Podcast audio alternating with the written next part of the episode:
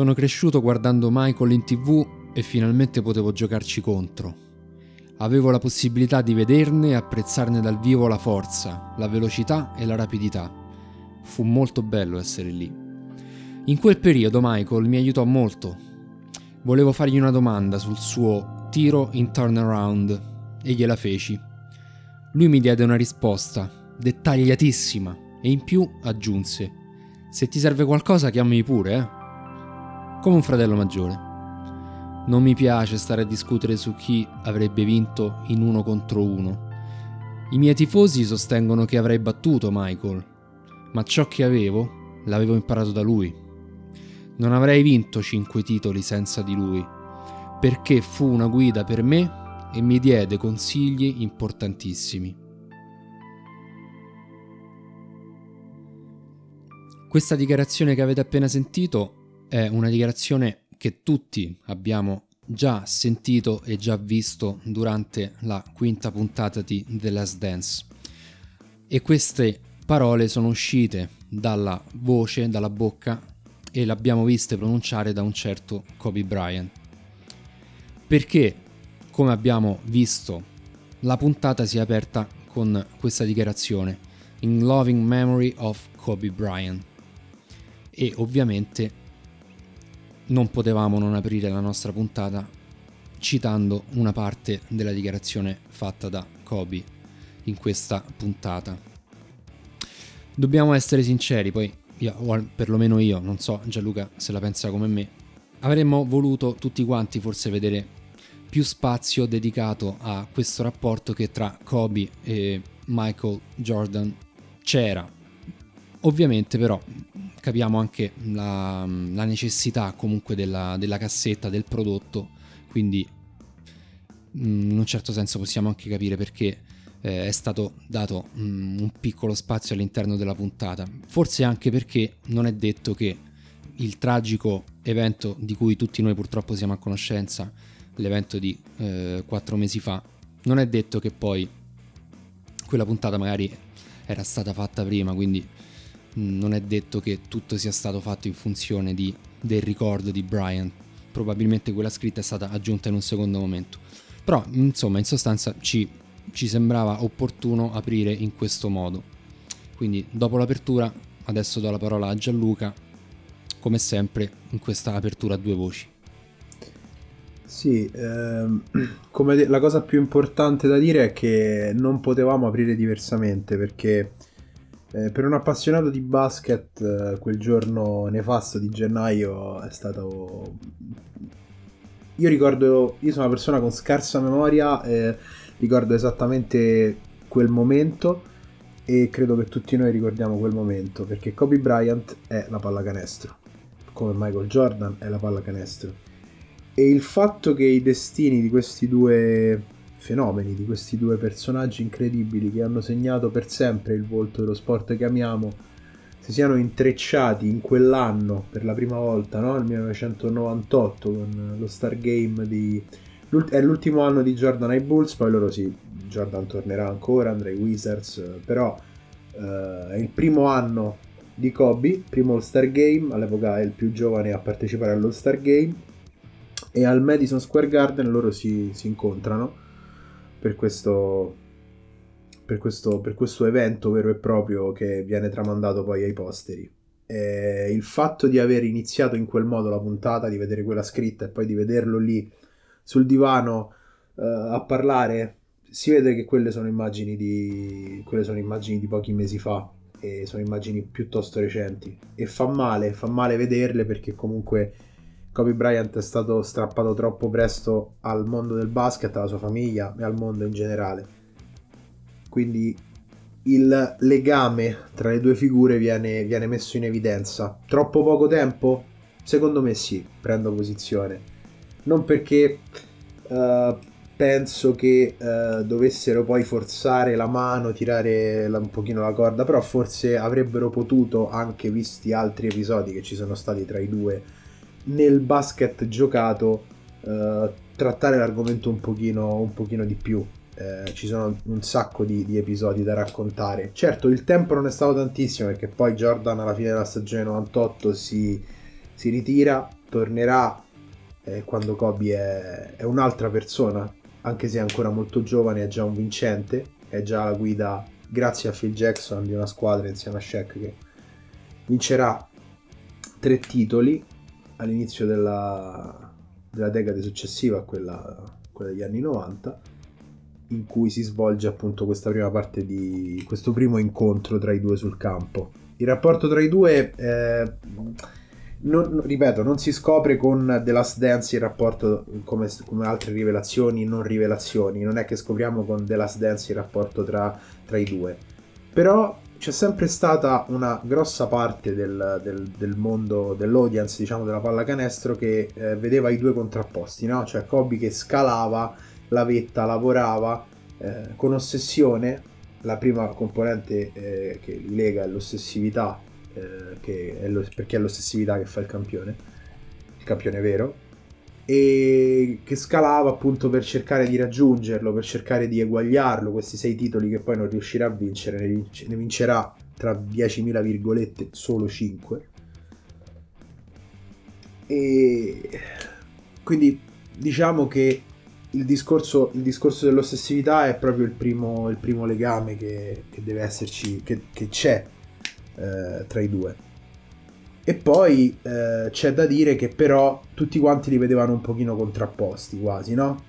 Uno che cercava di raggiungere l'altro, e i tifosi divisi, chi è il più grande di sempre, riuscirà Kobe a raggiungere Mike la verità è che il funerale di Kobe Bryant allo Staples Center ha mostrato eh, tramite le parole di Jordan quello che era il loro vero rapporto, quello che era il loro vero rapporto di un rapporto fraterno, un rapporto fatto di consigli e The Last Dance è eh, l'ennesimo, è stato prezioso quel piccolo contributo diciamo relativo a quel primo incontro perché si vede subito l'affinità tra due, ovviamente a modo loro, tra i due L'affinità è il passaggio della torcia allo Star Game del 1998. Il fatto di poterlo vedere, il fatto di vedere Kobe che dice tengo io Mike, il fatto che si dica che Kobe non aspetta il suo momento, lui va e si prende quello che vuole.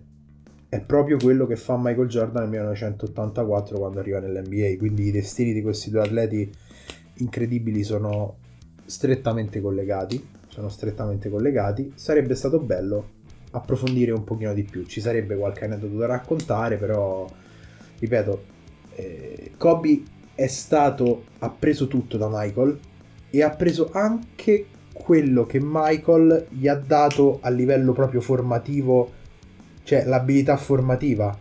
Cioè Trey Young, che è uno dei, dei talenti giovani più, diciamo, eh, più brillanti del panorama NBA, che ha scritto su Twitter dopo la, dopo la, la proiezione dell'episodio 5-6 di The Last Dance, Kobe era il mio MJ.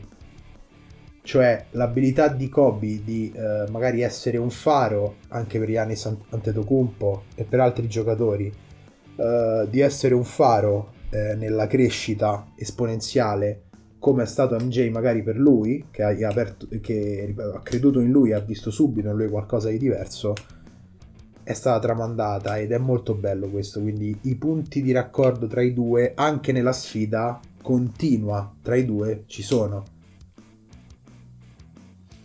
Sì, e poi dobbiamo anche dire una cosa che mh, mm, probabilmente mh, mm, al di là che rimane comunque quello che ho detto a inizio, a inizio puntata, eh, c'è da dire anche che comunque forse, e dico forse, da una parte è stato meglio anche così, mi spiego meglio. Forse è stato meglio vedere eh, Kobe in una veste comune agli altri. Vale a dire, mh, mm, ci poteva essere il rischio comunque di cadere in una, mh, mm, in una glorificazione eccessiva, specialmente dopo mm, diciamo, il tragico evento che, che, di cui tutti siamo a conoscenza. Quindi forse da una parte è stato meglio entrare in punta di piedi dedicare a Bryant mh, l'inizio della puntata, farlo parlare e poi proseguire per il resto di, del racconto che si doveva fare.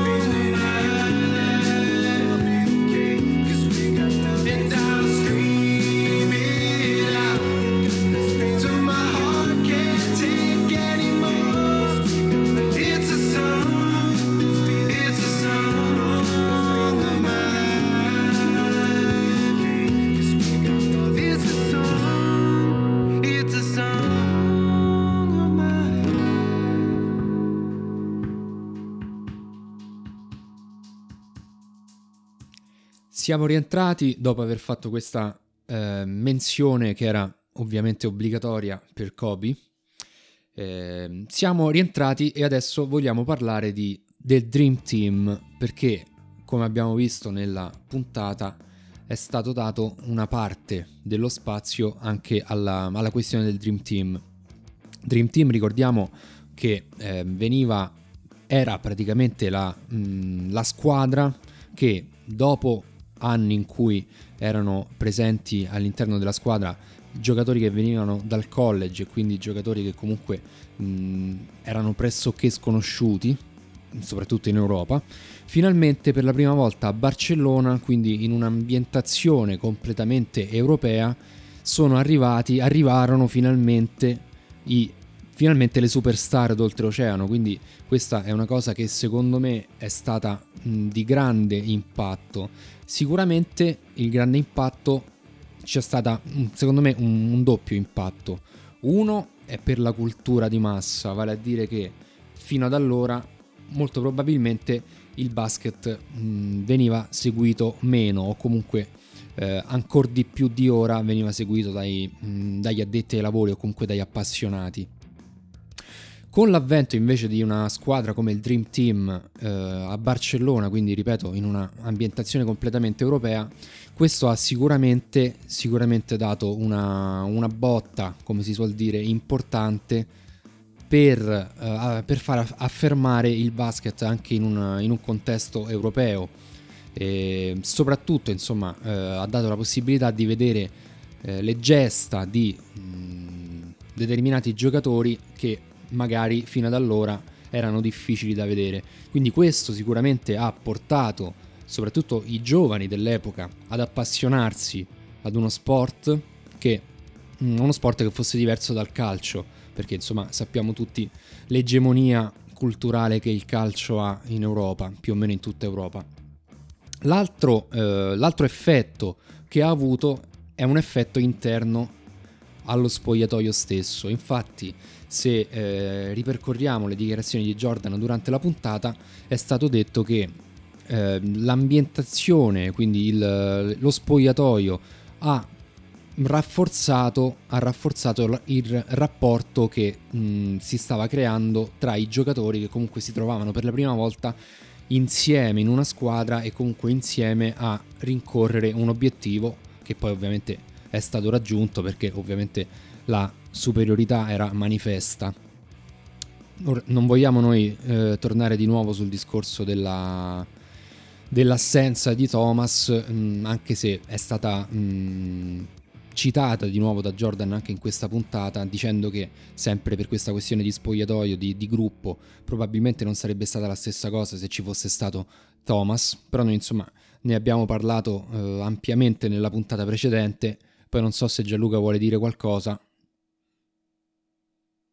Ma sul discorso di Thomas, onestamente ne abbiamo, abbiamo parlato della rivalità, i Pistons, le finali, la, la, la fine dell'era delle Dynasty, eccetera. E il discorso, il discorso della rivalità, la cosa che fa, fa strano, uh, visto tutto quello che poi è stato scritto, detto anche da noi, ma da tutti poi nel mondo insomma del, del basket, da tutto il mondo del basket, fa strano vedere Michael Jordan che dice in poche parole non sono stato io, non ho mai fatto il nome di Isaiah, però avrebbe certamente rovinato quella chimica di squadra, quello spogliatoio. Questo noi non possiamo saperlo perché comunque è vero che non solo Michael aveva eh, problemi con Isaiah, però allo stesso tempo è la cosa più bella di quello, uh, di quello spogliatoio è stato proprio il clima di competitività, perché è vero che alcuni, gioca- alcuni giocatori comunque erano amici, sicuramente c'era un clima anche più gioviale che insomma, rispetto a un clima più competitivo come quello dell'NBA, perché comunque la spedizione olimpica del 92 passeggiò tranquillamente. La Croazia, che era una signora squadra, eh, incontrò due volte gli Stati Uniti e tutte e due le volte, insomma, eh, venne, venne, sculacciata per benino. Quindi la, la, gli Stati Uniti fecero, il Team USA fece, fece proprio man bassa di, eh, di, di vittorie in, quelle, in, quella, in quell'occasione. La cosa migliore furono, come dicono anche loro, gli allenamenti. E se ne è già parlato, ne abbiamo già parlato. Questo clima di competitività, non sappiamo se Isaiah sarebbe stato bene in questo clima, però questi allenamenti in cui Magic e Barclay da una parte e Jordan dall'altra si sfidano verbalmente e è lì che tutti dicono Michael si prende veramente l'NBA. Comunque forse è proprio quello il momento più realmente competitivo, queste partite, questa famosa partita di Monte Carlo di cui parlano tutti, no? E non sappiamo se Isaiah sarebbe stato male o bene in quel contesto. Fatto sta che ci troviamo di fronte ad un evento quasi irripetibile perché in quella squadra abbiamo eh, un numero di Hall of Famer esagerato, abbiamo un numero di giocatori che seppur in attività già praticamente erano leggende del gioco. Eh, basti pensare appunto a Larry Bird, a, a, a, Magic Johnson, che seppure si era ritirato comunque aveva partecipato all'All-Star Game di quell'anno, fu votato guardia titolare nonostante si fosse ritirato per, per l'HIV. E ehm, quindi diciamo che se vogliamo proprio andare a, ad analizzare il discorso Thomas, questo è, che, questo è, quello che, mi viene in mente. Per quanto riguarda invece altri, le altre tematiche più diciamo, relative al, al, Dream Team, sicuramente l'unicità di quell'esperienza che mi sento di dire sarà difficilissimo ripetere e soprattutto anche perché comunque per la prima volta i, i professionisti venivano chiamati, venivano chiamati in causa per una cosa del genere, l'idea di Rod Thorne che poi è quello che portò Jordan ai Bulls, quindi insomma un signore che più di qualche intuizione l'ha avuta. E, e poi c'è tutto l'ambito esterno relativo soprattutto al trovare motivazioni da parte dei campioni dei Chicago Bulls, soprattutto Jordan e Pippen, all'interno di un torneo in cui tu sei la squadra favorita, trovi motivazioni in un'altra questione, che è la questione Tony Kukoc. Sì, Mm, la questione Tony Kukoc eh, merita sicuramente una una parentesi importante perché comunque eh, stiamo parlando di innanzitutto un giocatore mh, mm, mi stava venendo una, un'espressione non troppo radiofonica, però insomma un giocatore con i contro, eccetera, perché ehm, non a caso, insomma, noi come abbiamo visto nella, nella puntata, non a caso eh, è stato proprio lui, proprio Kukoc, ad essere preso come bersaglio da parte di Jordan e Pippen. Ovviamente, come sappiamo e come ci è stato anche ribadito di nuovo nella serie, mh, mm, il fatto di aver preso Kukoc come bersaglio da, da parte dei due campioni dei Chicago Bulls era anche una questione di, mm, diciamo, di attrito eh, nei confronti di Kraus, ma di questo ne abbiamo parlato ampiamente. Però, come mm, viene detto eh, anche da Pippen durante, il, durante le interviste, mh, se lui, ehm, Pippen disse se, che se Kukoc pensava di entrare in NBA e così in un mondo fatato, morbido, senza, senza, alcuna difficoltà, probabilmente aveva sbagliato obiettivo. Quindi, mh, secondo il mio punto di vista, eh, è stato importante anche questo fatto che, al di là dei, degli screzi che ci potessero essere eh, con la dirigenza e che hanno sicuramente portato i due a comportarsi in quel modo, al di là di ciò, io sono d'accordo con Pippen. Ora, a parte la parentesi che difficilmente mi trovo in disaccordo con Pippen, però a parte questo, eh, sono d'accordo con lui in questo caso perché, mh, mm, come io fa- mi sono fatto questo esempio, come un bambino che magari viene cresciuto dentro una, una bolla eh, e poi quando si troverà poi a, ad affrontare il mondo, le difficoltà del mondo, magari si trova un attimo impreparato allo stesso modo, secondo me, ecco, non dico che Pippen ha agito come un padre, ma ha agito sicuramente come eh, una persona che ha detto se vuoi far parte della nostra eh, compagnia, se vuoi impegnarti davvero per quello eh, verso il quale noi ci vogliamo impegnare, sappi che eh, non è tutto rose e fiori. Questo è sicuramente un modo, un modo costruttivo di vedere la vicenda c'è anche da dire però che c'è tutto il discorso relativo poi allo stipendio di Pippen, no? Perché noi sappiamo che nel 1991 eh, Pippen rinnova con i Bulls a quelle cifre e Jerry Krause preferisce investire dei soldi su Tony Kukoc e investire dei soldi su Tony Kukoc non era solamente una mera contrapposizione di carattere economico tra i due, ma soprattutto una contrapposizione di carattere tecnico, perché parliamo di due giocatori che di base fanno lo stesso ruolo. Poi tutte e due piuttosto versatili, quindi però comunque che fanno lo stesso ruolo. Investire su Kukoc, 24 anni nel 1992, significa investire sul futuro della squadra e quindi è, è proprio una sorta di eh, contrapposizione con Pippen. In quel modo Pippen vuole vendicarsi oltre a far vedere che non sarà facile giocare in NBA a quel livello e quello è il massimo del livello dell'NBA, quello del Dream Team ovviamente dell'epoca, oltre a voler far vedere che non c'è possibilità di giocare senza impegnarsi davvero con, con intensità molto diversa rispetto a quella del basket europeo, vuole far anche vedere a Jerry Krause, insomma, e a tutta la, la dirigenza dei Bulls che sono ancora loro, lui e Jordan, il futuro della franchigia, che sono ancora loro i giocatori su cui puntare, che comandano loro nella squadra. E questo è una chiave di lettura piuttosto importante. E poi lì, lì, lì Kukoc darà dimostrazione, perché se è vero che fa qualcosa come 2 su 11 al tiro durante la prima partita, quella delle eliminatorie, in finale, nonostante lo scarto poi alla fine sarà ampissimo, ma la differenza, la cifra tecnica delle due squadre è, eh, cioè, per quanto siano anche la Croazia, l'ho già detto, sia un'ottima squadra, ricordiamoci che annovera tra gli altri Drazen Petrovic, uno dei più forti giocatori del, della storia del basket europeo probabilmente scomparso a soli 29 anni. E sono due squadre che nonostante la, l'alta cifra tecnica della Croazia, dicevo, non sono paragonabili.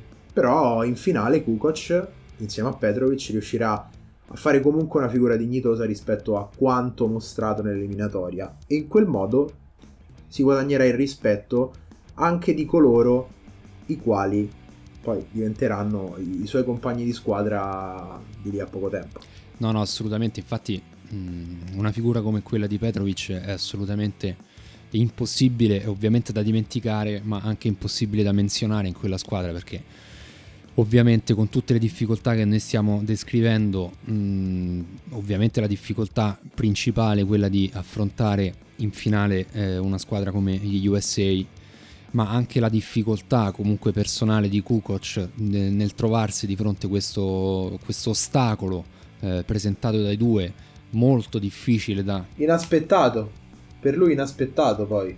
Sì, perché comunque evidentemente probabilmente non, non, si aspettava una cosa del genere, anche perché stava già con un piede in... Uh, in, uh, con un piede dentro e un piede fuori, insomma, con un piede dentro i Chicago Bulls, quindi forse mh, si aspettava il, ecco, il, il trattamento dei, dei, futuri compagni che dicono bella zio, eh, benvenuto tra noi, invece no. Eh, però, eh, come dici tu, ovviamente eh, la squadra ha fatto una figura egregia, io immagino, insomma, trovarsi di fronte eh, questi, questi mostri sacri queste, queste persone che, mm, cioè, solo a elencarle adesso che hanno smesso di giocare, solo a, solo a elencarle adesso fanno paura, solamente a dire i nomi.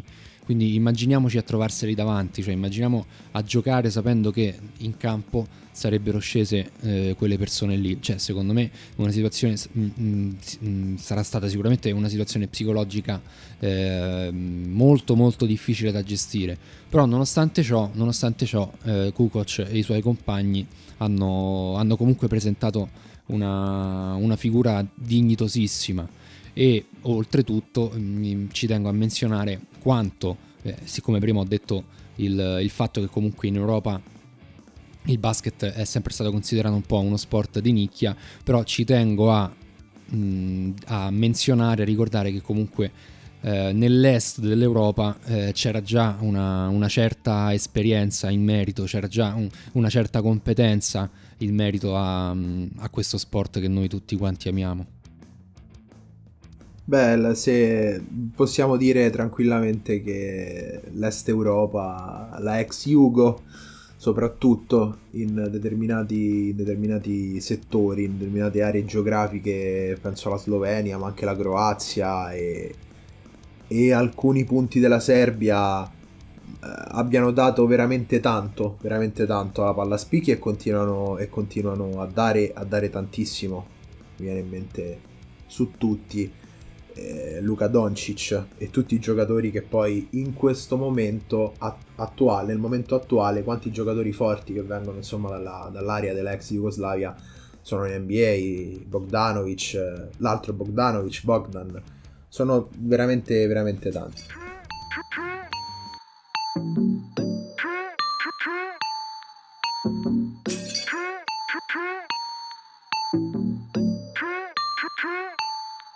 She want a ring, but my fingers filled with rings already. Feel like a king with the silver around me blingin' heavy.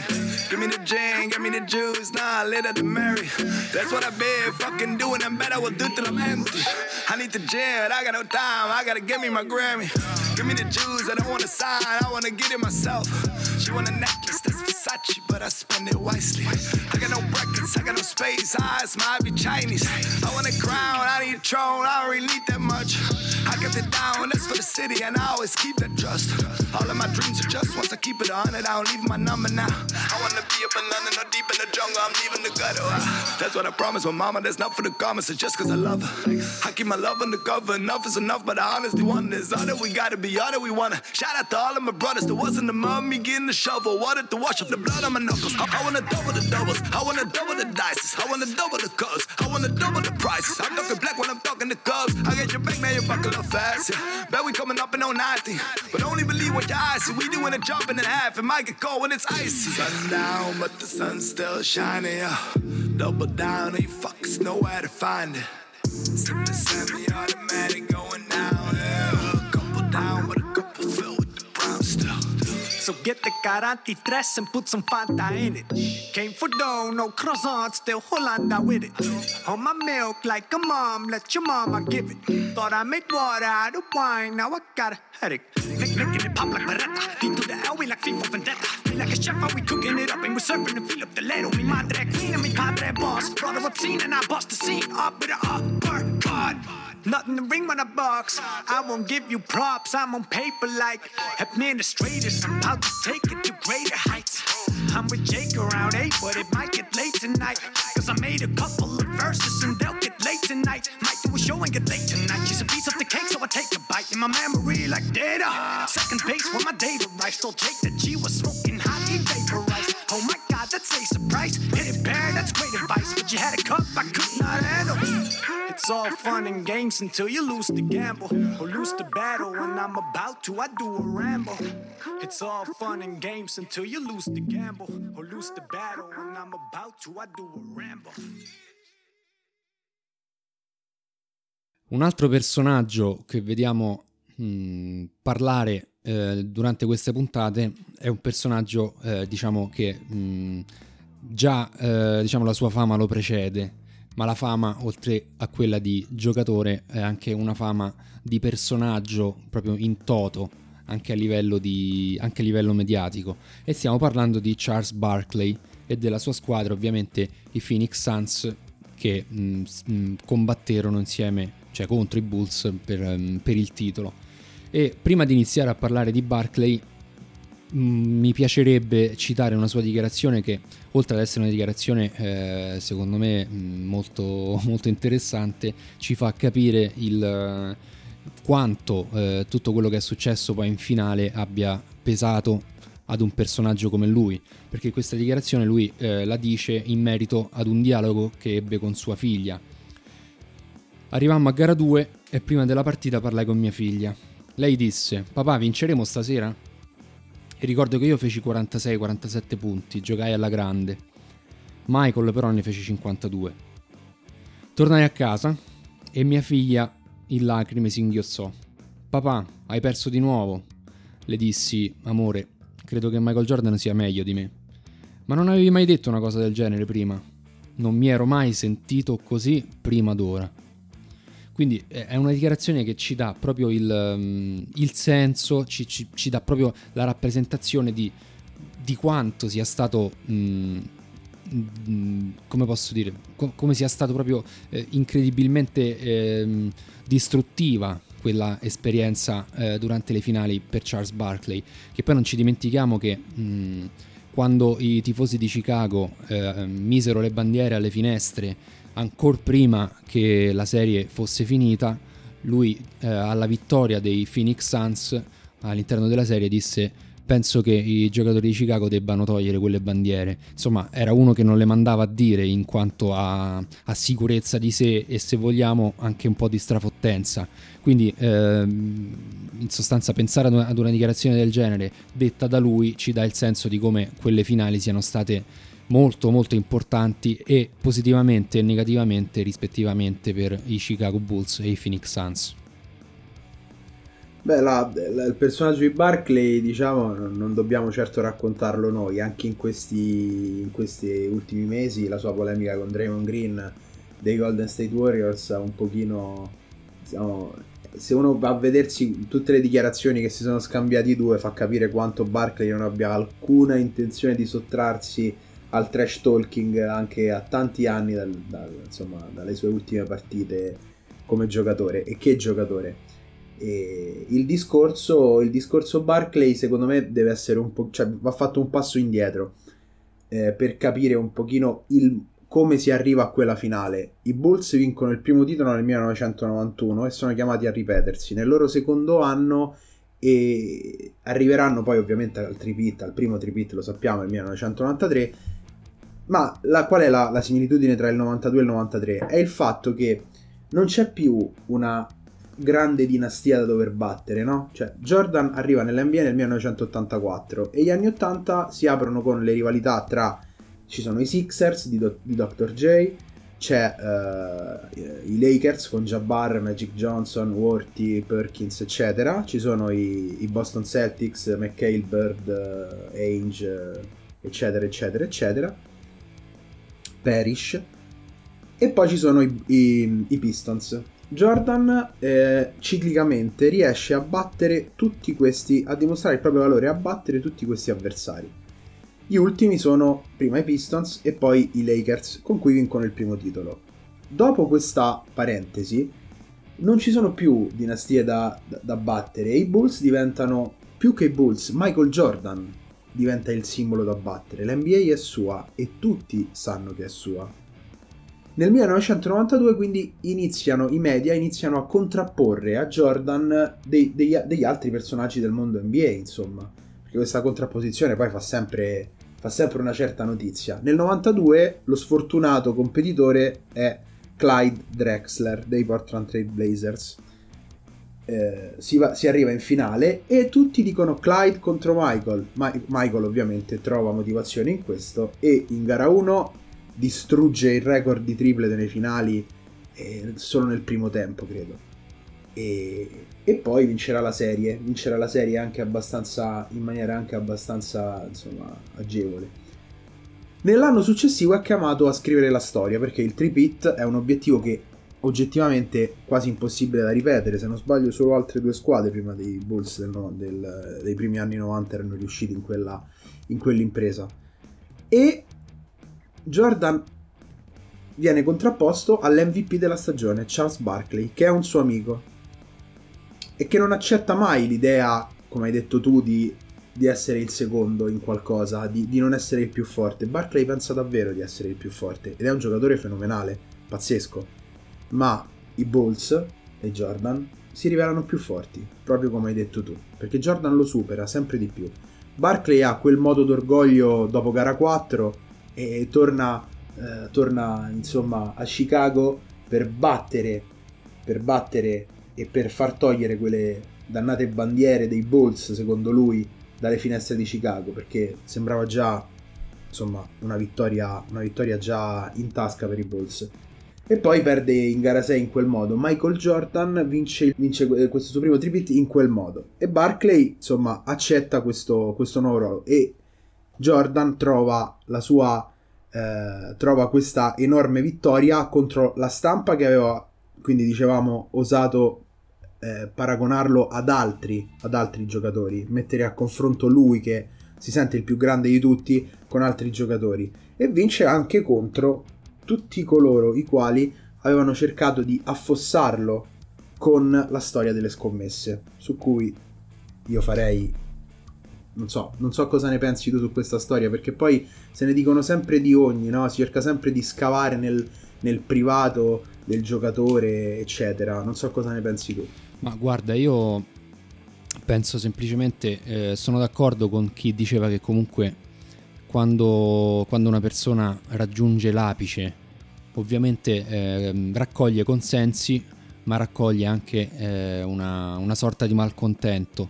E quindi se immaginiamo eh, il, il, livello di, di personaggio che mh, mm, Michael Jordan aveva in quel periodo, ossia come probabilmente eh, l'atleta più, più conosciuto, più apprezzato, più, più in voga sicuramente de, de, de, dell'epoca, ci può stare che ci sia stato qualcuno che mh, ha voluto un po' eh, menarla su questa questione per cercare di, di affossarlo.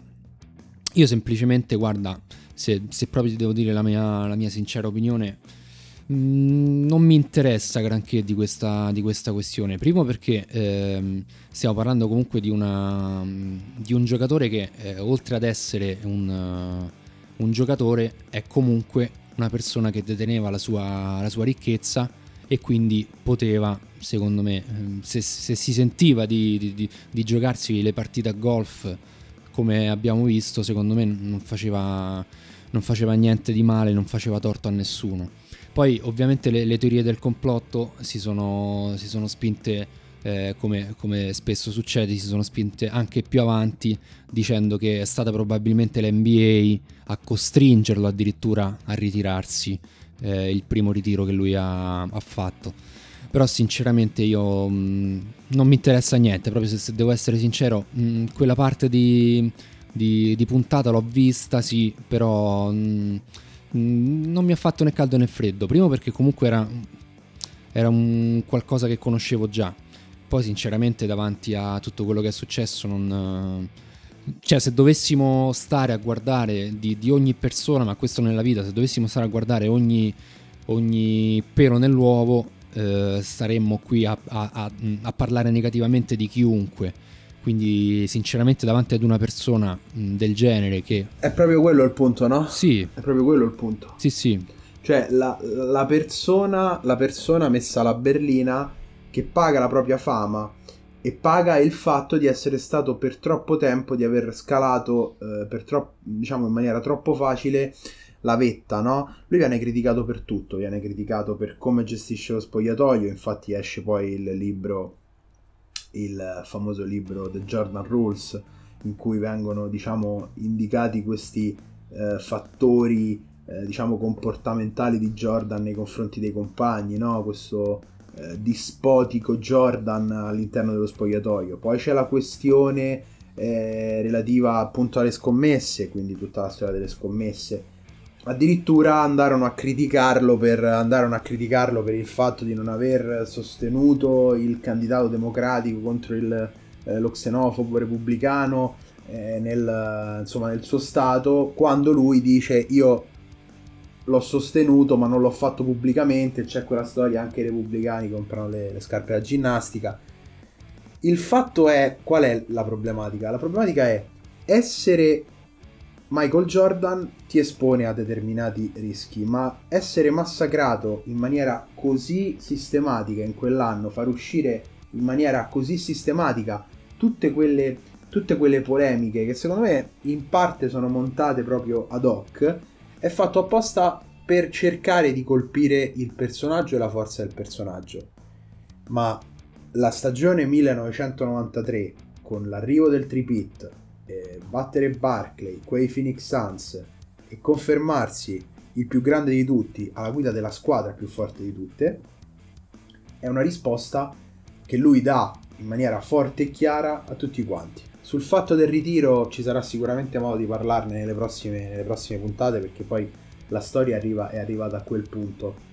Quindi ci sarà modo di parlarne. Però onestamente sono tantissime le teorie sul ritiro, il primo ritiro di Michael Jordan e, e preferisco, preferisco rimanere, rimanere, nell'ignoranza forse, sai?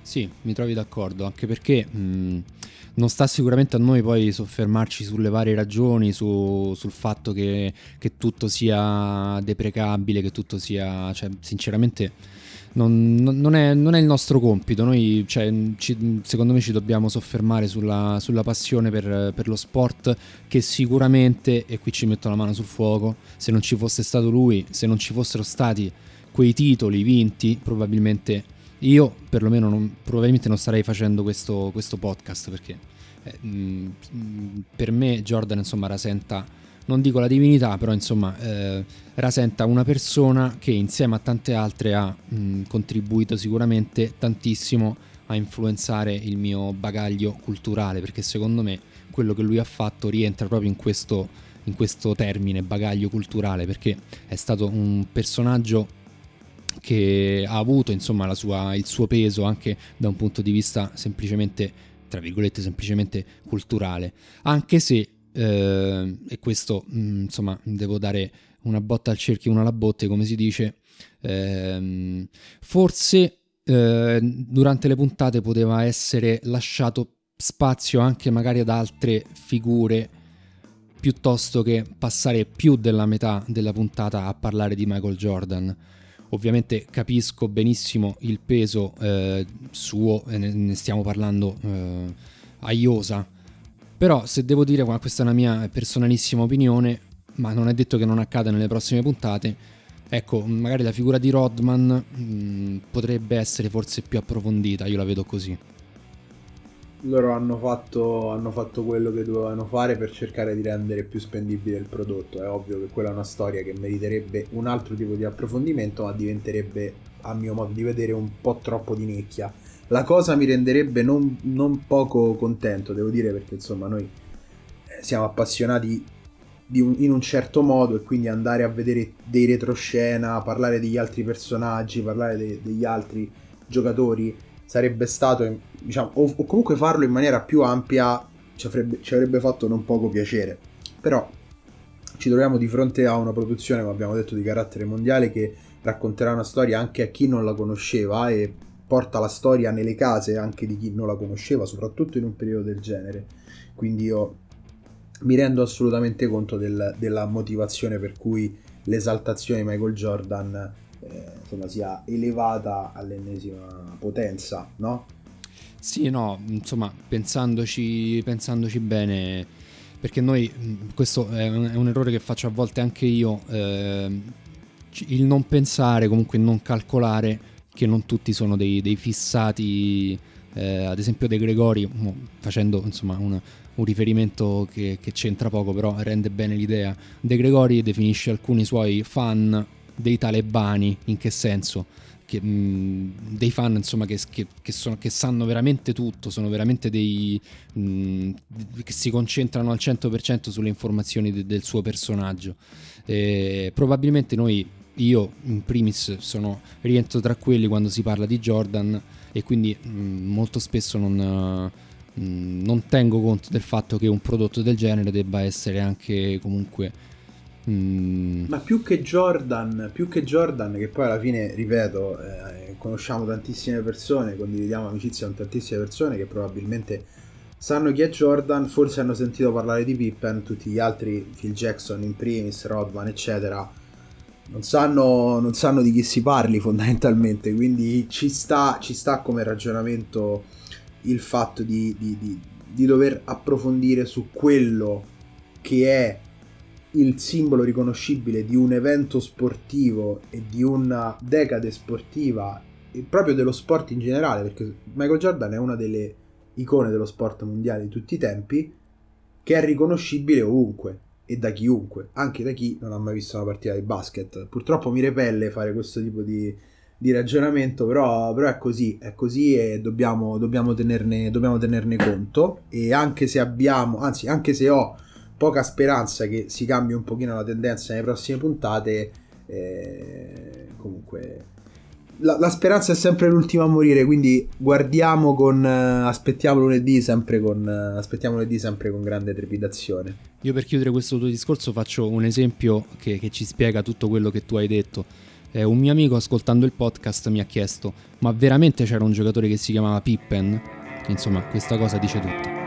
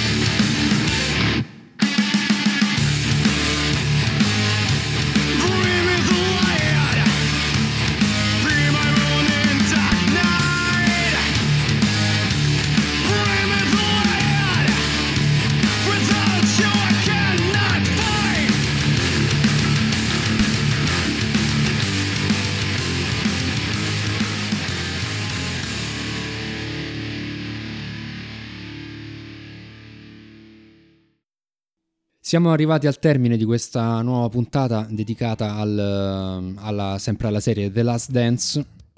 Noi come al solito vi rinnoviamo l'invito a cliccare sulla nostra pagina sia Facebook che Instagram Bench Points.